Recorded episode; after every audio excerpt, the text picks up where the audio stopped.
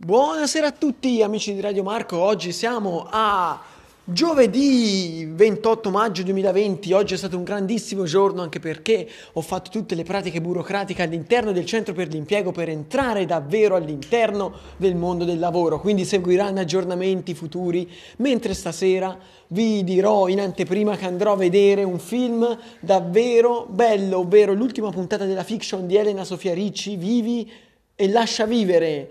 una produzione completamente Rai che vi aggiornerò e vi racconterò in una delle prossime puntate, quindi sono contento di fare con voi questa bellissima puntata, questa ultima puntata del giorno, anche perché è l'unica. Radio Marco è con voi, alla prossima!